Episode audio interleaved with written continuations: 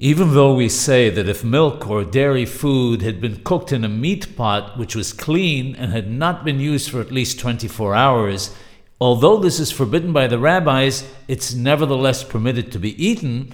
There are a couple of provisos. One such proviso is that the pot had to have been absolutely clean. If there was any grease visible to the eye on the surface of the pot, then there has to be at least 60 times the amount of that grease in the pot in order to make the food permitted. If one doesn't know if the pot had any grease on it or not when it was cooked, we can assume that cooking utensils are washed and cleaned before being put away. The exception is knives, which are assumed not to be clean unless we know for a fact that they were.